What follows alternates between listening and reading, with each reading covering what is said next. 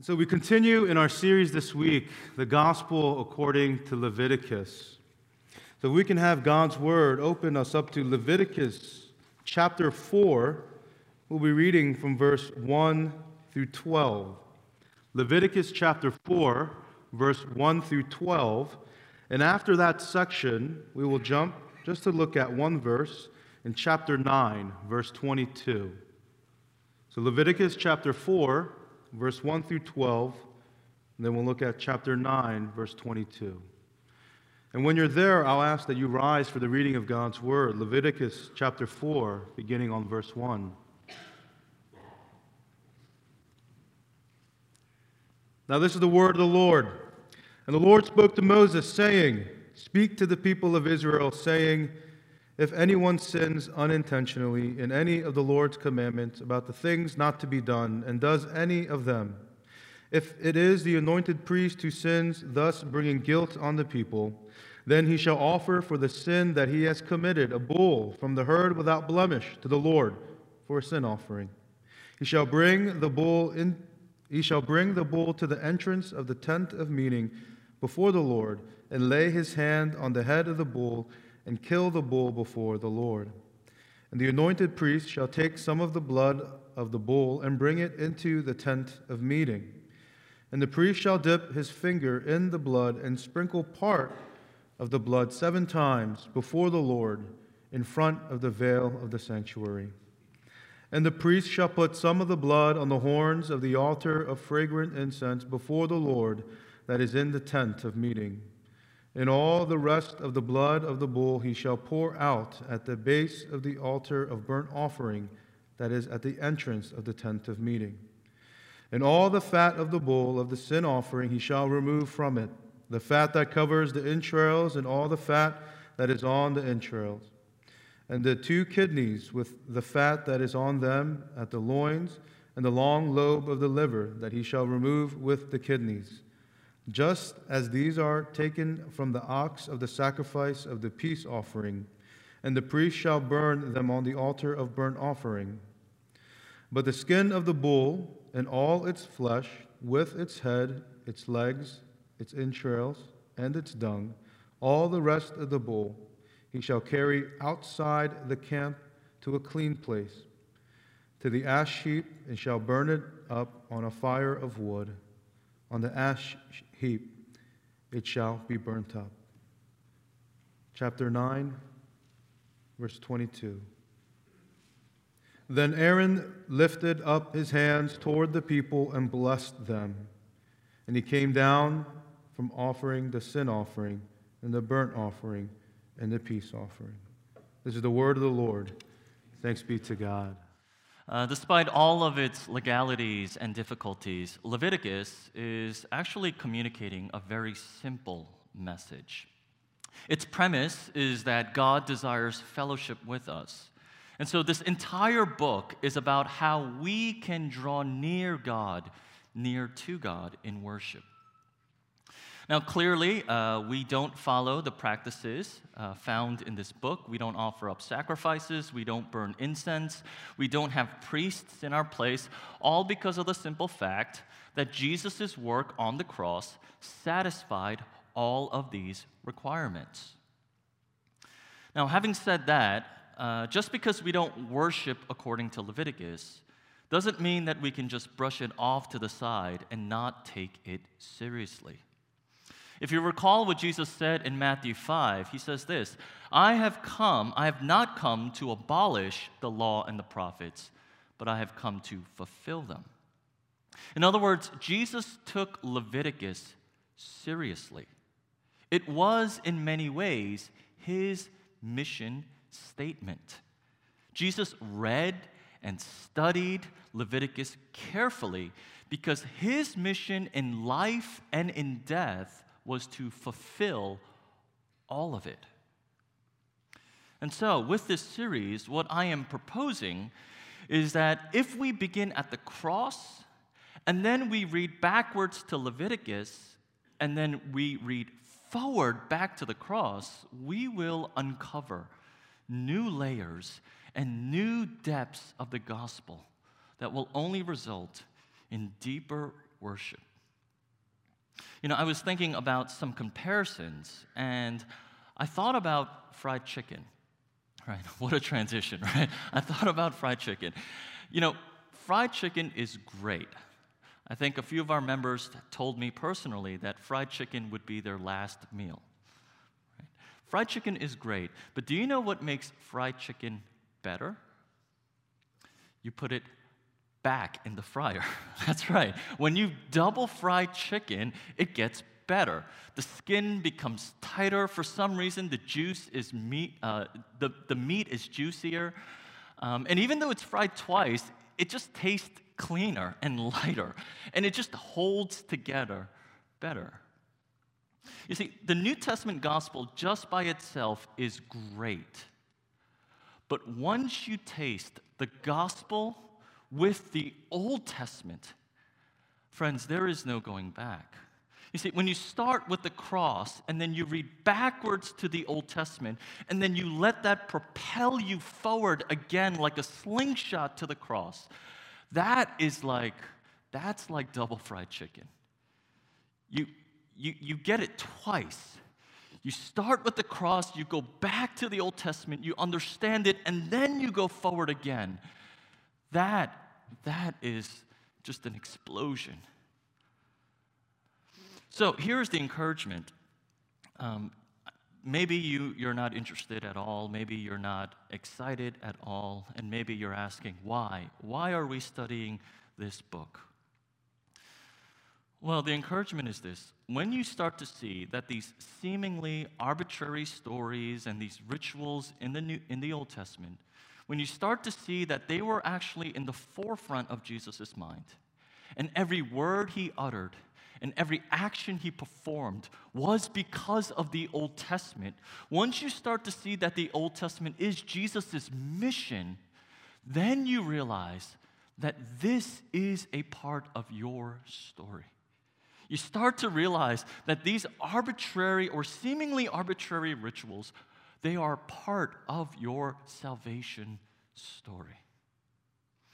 And so, with that encouragement, let's jump right into Leviticus. Leviticus, this book opens up with instructions on five different types of offerings. You have the burnt offerings, the grain offerings, the peace offerings, the sin offerings, and the guilt offering. Now today we're going to look at sin offering because according to Leviticus 9:22, sin offering comes first in the order of worship. It all begins with sin offering. And so, here are the procedures for sin offering. When someone sins, he or she must bring an animal without blemish, a clean animal, and that animal can range from a bull to a lamb, depending on who you are and how grave the sin was. And the person brings this animal to the tabernacle. Now, I have a drawing of the tabernacle here, and towards uh, your right is the entrance. The person would bring this animal and the priest would inspect it to make sure it's clean. And once the priest has inspected the animal, the person would place his hand on the animal's head. Now, this isn't just a light touch. It isn't a gentle pat on the head. The person isn't patting the bull. It's actually a heavy leaning into. The worshiper applies extreme pressure on the head of the animal. Now, I don't think we understand how difficult this is. When you apply pressure to an animal standing on all fours, the animal just isn't going to stand still. The animal will resist, it will fight back. It's like giving a toddler a haircut. Have you ever tried giving a two year old a haircut? Constantly, it's you know, don't touch my head, don't touch my head. Or you, you give a large dog a bath. There is a lot of resistance. Now, the reason why the worshiper does this, the reason why the worshiper leans heavy into the animal, is because this act is symbolic of something called vicarious substitution. Now, vicarious substitution is just a fancy word for saying that the animal is now taking the place of the worshiper. See, because of the person's sin, he or she is unable to enter into God's presence. And so, what the person is saying is this I will enter through the blood of this animal. I will approach God through this blameless sacrifice. That's why the worshiper applies all the pressure he could. Because, in a sense, he's saying, This animal is now me. Friends, you know, this is what we do right before worship. Uh, this is what we do during the call to worship. In a sense, what we are doing is before we approach God, we are placing our hand on Jesus with all the pressure that we can muster up. We are leaning all of our strength on Him. Before we approach God, what we do is we say, God, I am not worthy to enter into your presence, but through Jesus, I can and I will. This is how worship begins. So please be on time. Charles Spurgeon says this as he talks about this, this leaning into, he says this My soul recalls her day of deliverance with delight. Laden with guilt and full of fears, I saw my Savior willing to be my substitute and I laid my hand, oh, how timidly at first, but courage grew and confidence was confirmed. I leaned my soul entirely upon him, and now it is my unceasing joy to know that my sins are no longer imputed to me, but laid on him. So, this worship begins with the person leaning his hand upon the animal's head.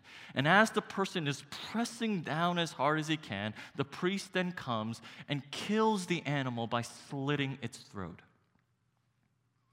Now, I've never killed an animal before, but from what I've read, slitting the throat is actually one of the quickest ways of killing the animal. But even so, once you do that, depending on how large the animal is, it doesn't die immediately. The animal bleats, it bellows, it screams, it fights back.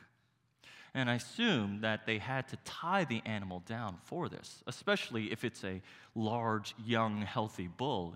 You can imagine a bull just fighting back with all of its might until it loses enough blood and dies. You know, even when the bull dies, you know, because of muscle contraction, the animal is still shaking violently. Now, just picture this and contrast this with Jesus, what you have in Jesus. When Isaiah describes Jesus' death, his slaughter, this is what Isaiah says.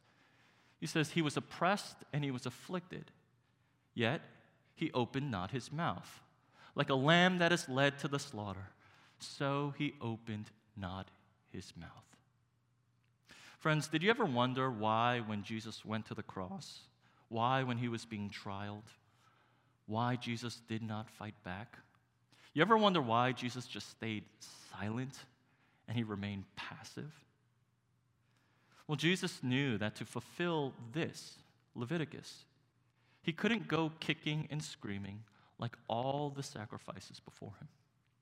This is why Jesus is silent as people mock him, jeer him, flog him, spit on him. When people hurl accusations at him, Jesus did not respond back saying, No, that is not true, but he remained silent. And Jesus remained silent because he had to be the ultimate and perfect sacrifice. Now, after the animal dies, the priest has to drain all of its blood. So you can imagine having witnessed this horrific scene with blood splattered everywhere. You, the worshiper, just standing there, waiting for every ounce of blood to leave the animal's body, drop by drop by drop. In a bowl, there, there's about 20 liters of blood, and you're waiting for all the blood to just drain out. You know, this is the reason why Jesus hung on the cross for such a long time, for all afternoon, for about six hours, with blood flowing from his body. And do you remember in that last moment a soldier comes with a spear and pierces Jesus' side. And you remember what happens? Blood and water just flows from him. Every ounce of blood in Jesus' body was drained, just like the sin sacrifice. When we go back to Leviticus, we see that after the blood is drained, the priest then takes some of the blood and he enters into the tabernacle. Once again, if you see here, I'm not sure if this is going to work, but yeah, if you see here, you start here, they kill the they kill the animal here, and then the priest takes some of the blood and enters into this, this line here. And that line is actually uh, a curtain that looks somewhat like this. Uh, it was a veil uh, that separated the most holy place, and the priest would then enter in and he would sprinkle blood seven times. Now, this veil uh, was made of costly tapestry, blue and purple yarn, of fine twined linen. This is more costly than any oriental rug you might have in your house. It's expensive. Imagine the many days and weeks it took for the people to, to make this. The people are in the desert, but they get this costly yarn and they make this beautiful, beautiful curtain in the tabernacle. Now imagine this beautiful curtain as people are offering sacrifices, sin sacrifices, every single day. And the priests are repeatedly sprinkling blood upon this curtain. And at some point, this curtain probably looked like the entire thing was dipped in blood. The priest would sprinkle blood over and over and over on the curtain. Now, why are they doing this? Well, because behind the curtain was a place called the Holy of Holies. This was the very place where God Himself dwelt. And when the priest sprinkled blood on the curtain, it was an act of the worshiper himself. It was an act of the worshiper herself entering into God's presence through the blood. By sprinkling blood on the curtain, the worshiper was entering into God's presence. See, this is the reason why when Jesus was crucified, after yelling, It is finished, this same curtain in the temple was torn in two. It was God's way of showing that through Jesus' blood, we can enter into his presence. Next, uh, the priest would go to the altar of incense. It looked something like this it had four, four horns on it. And the priest would once again take the blood and smear it on the horns. The altar of incense represented prayer. And as smoke and fragrance rises, so also the worshiper's prayer would rise. But once again, how would our prayers rise? It was through the blood of this spotless sacrifice. The blood guaranteed that the worshiper's prayers, her deepest needs, things that couldn't be expressed, things that were unknown to the public, these prayers were going up to God and being heard. Friends, this is the reason why we are taught to pray in Jesus' name when we come before God in prayer. Not with our own name, not with our own merit, not with our own trophies, but when we come with the cleansing blood of Jesus that's smeared on our hearts and on our consciences, it guarantees that our prayers will rise like sweet fragrance into the nostrils of God. You know, personally, for me, understanding this was a real breakthrough moment spiritually. For those of you who know me, I am a skeptic at heart.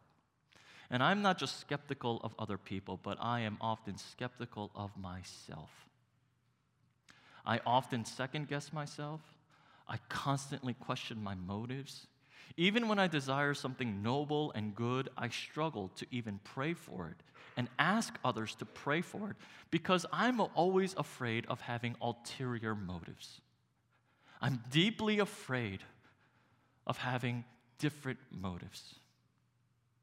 So I often find myself, um, rather than just praying, I spend more time thinking through prayers. I spend more time wondering, am I praying for the right thing? But this, blood on the altar of incense, changed my perspective.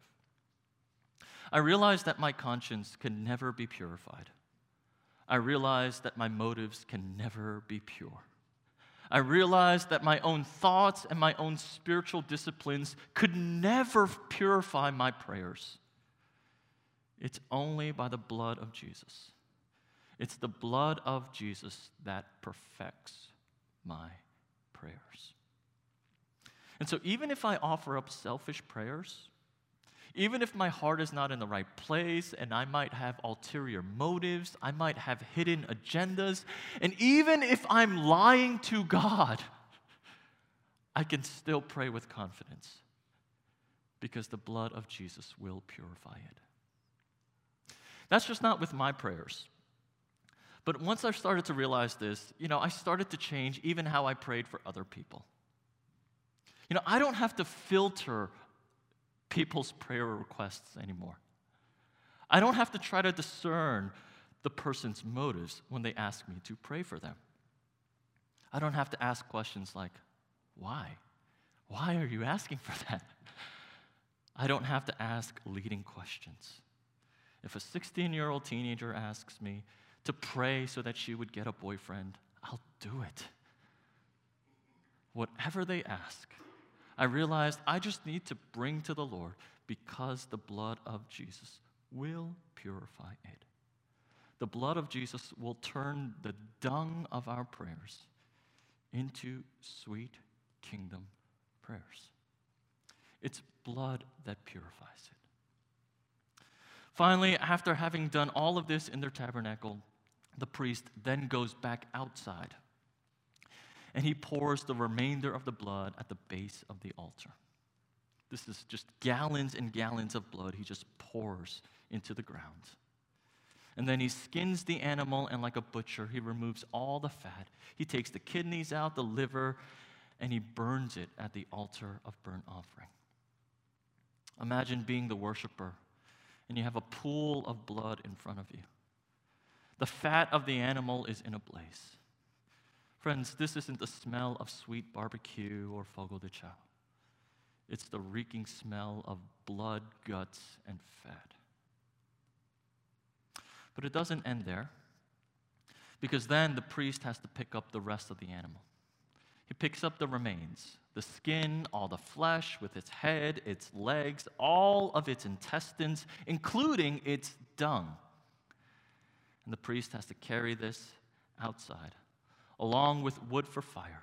He carries it outside the tabernacle, past all the tents where the people were living, and he carries all of this heavy animal outside the camp. The priest then has to find an ash heap. He has to find a waste pile. And the priest would then proceed to put everything on it and burn it and watch it go up in flames. You see, the reason why they did this was because while the blood of the spotless animal was used to cleanse the worshiper, it was the sins of the worshiper that were transferred to the animal's remains. And this is why the animal had to be taken outside the camp to be disposed of. Sin had absolutely no place in God's dwelling, it had to be removed. And so, if you follow along, if you go back to the gospel story, you'll see this is the reason why, when Jesus carried his wooden cross, bearing the sins of the world, he was led all around the city of Jerusalem, and then he was led outside. He was led outside its walls. And there on a hill called the place of skull, he was crucified on a wooden cross. See, friends, there's nothing redeeming about Calvary. Calvary wasn't this beautiful green hill like something we see in the movie The Sound of Music. Calvary was actually a waste pile. And our Lord was crucified on a landfill. This completed the sin offering.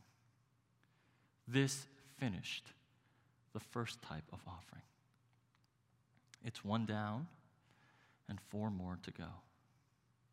This is how worship began with the worshiper bringing a sin offering so that he could be cleansed, so that his heart and his conscience could be smeared with the blood of this perfect animal. And through the blood, he can gain entry and access to God. Now, what does all this mean for us? Well, there's two things that I want to focus our attention on. The first is the ugliness of sin, and the second is the hopefulness of forgiveness. Some of you might find all of this animal sacrifice and this blood smearing to be repulsive and grotesque. But there are two things in response to that. First, we kill and slaughter more animals today for food than the Israelites ever did for sacrifice. And so we are in no position to be in any moral high horse saying, How could you do such a thing? But the second, and more importantly, is this the reason why the sacrificial system was so graphic and galling was because this was supposed to reflect the ugliness and the abhorrent nature of sin itself.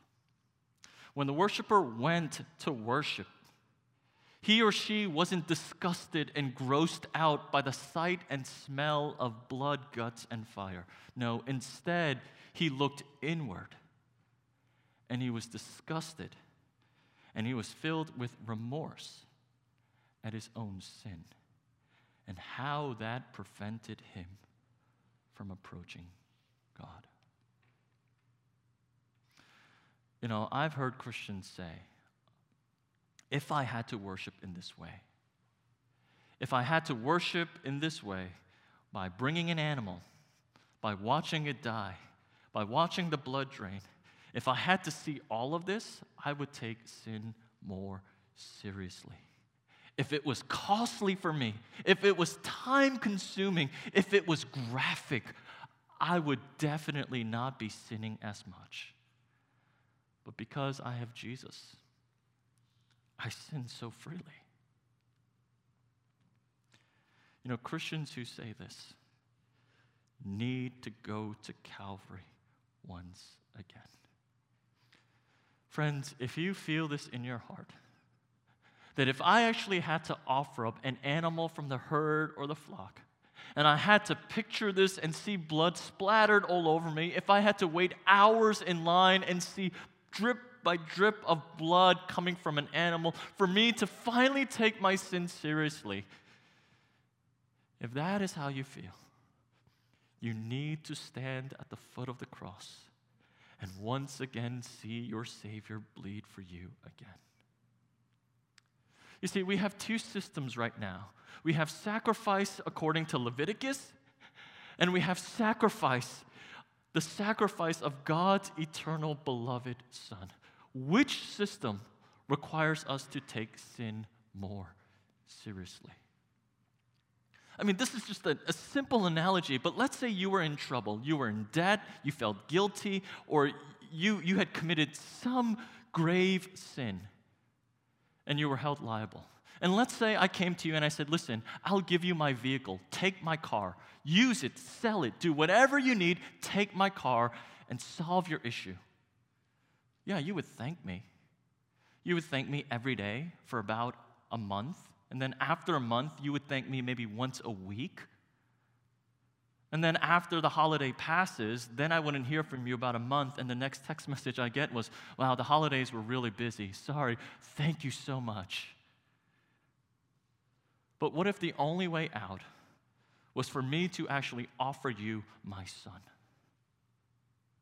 Would you say, you know what? You have three. I can just take one. Thank you. You would not say that. You would say, I'm not worthy. I cannot take your son. Even a part of your son. I can't take this.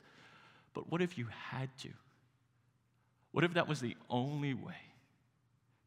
And what if I actually did give you my son? Would you take your guilt and your sin more seriously than if I were to give you my vehicle? You know, interestingly, one of the things that was forbidden in the Old Testament was child, child sacrifice. God forbid child sacrifice. You know, you, you can imagine people having offered at the altar over and over again. They offer a bull, a goat, a lamb. They offer things over and over again. And as they feel the gravity of their sin, yes, the people probably thought, you know what? I need to offer up my child because this isn't enough.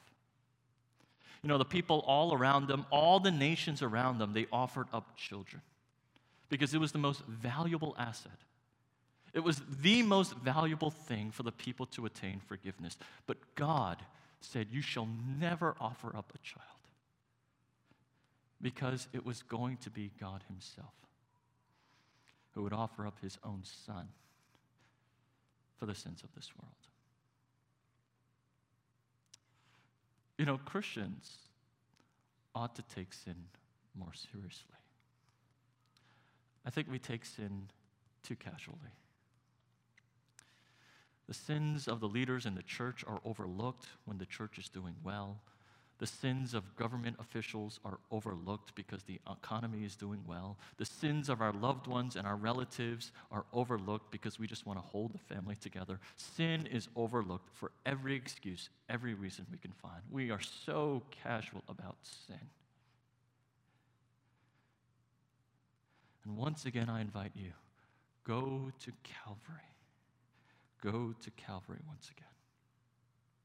That's the ugliness of sin that Leviticus tells us about. But it also tells us about the hopefulness of forgiveness. Now, despite what you might think of these practices, you might think, wow, this is so tedious, uh, this is so distant. I mean, does this even make sense? You know, it was still very hopeful.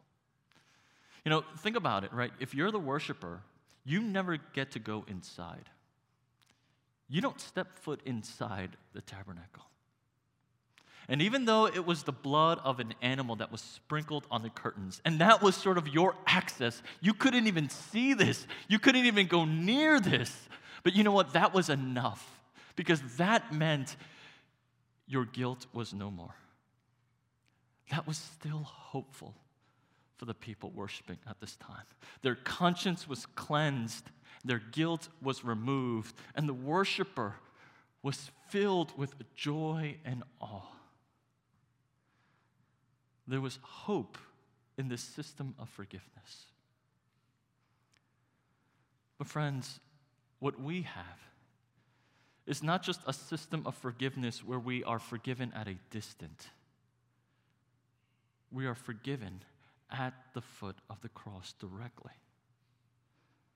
This is what Hebrews 10 says, as the author is actually basically summarizing the entire book of Leviticus. Hebrews 10 says this Therefore, brothers, since we have confidence to enter the holy place by the blood of Jesus, not outside, but inside the holy place, by the new and living way that he opened for us through the curtain, that is, through his flesh and since we have a great high priest over the house of God, hear this let us draw near with a true heart and full assurance of faith, with our hearts sprinkled clean from an evil conscience and our bodies washed with pure water. Let us hold fast the confession of our hope without wavering, for he who promised is faithful. When we come to Leviticus, we see not just the ugliness of our sins and what it causes, but we see hope in forgiveness. That by the shedding of blood of his precious Son, we have a new and living way opened up for us. That you and I, despite whatever sin you might be in, we can approach God, we can be in his presence that our hearts and our minds are cleansed now because Jesus' blood satisfies all of it. Would you once again place your hope and your trust in this this morning? Join me in prayer at this time.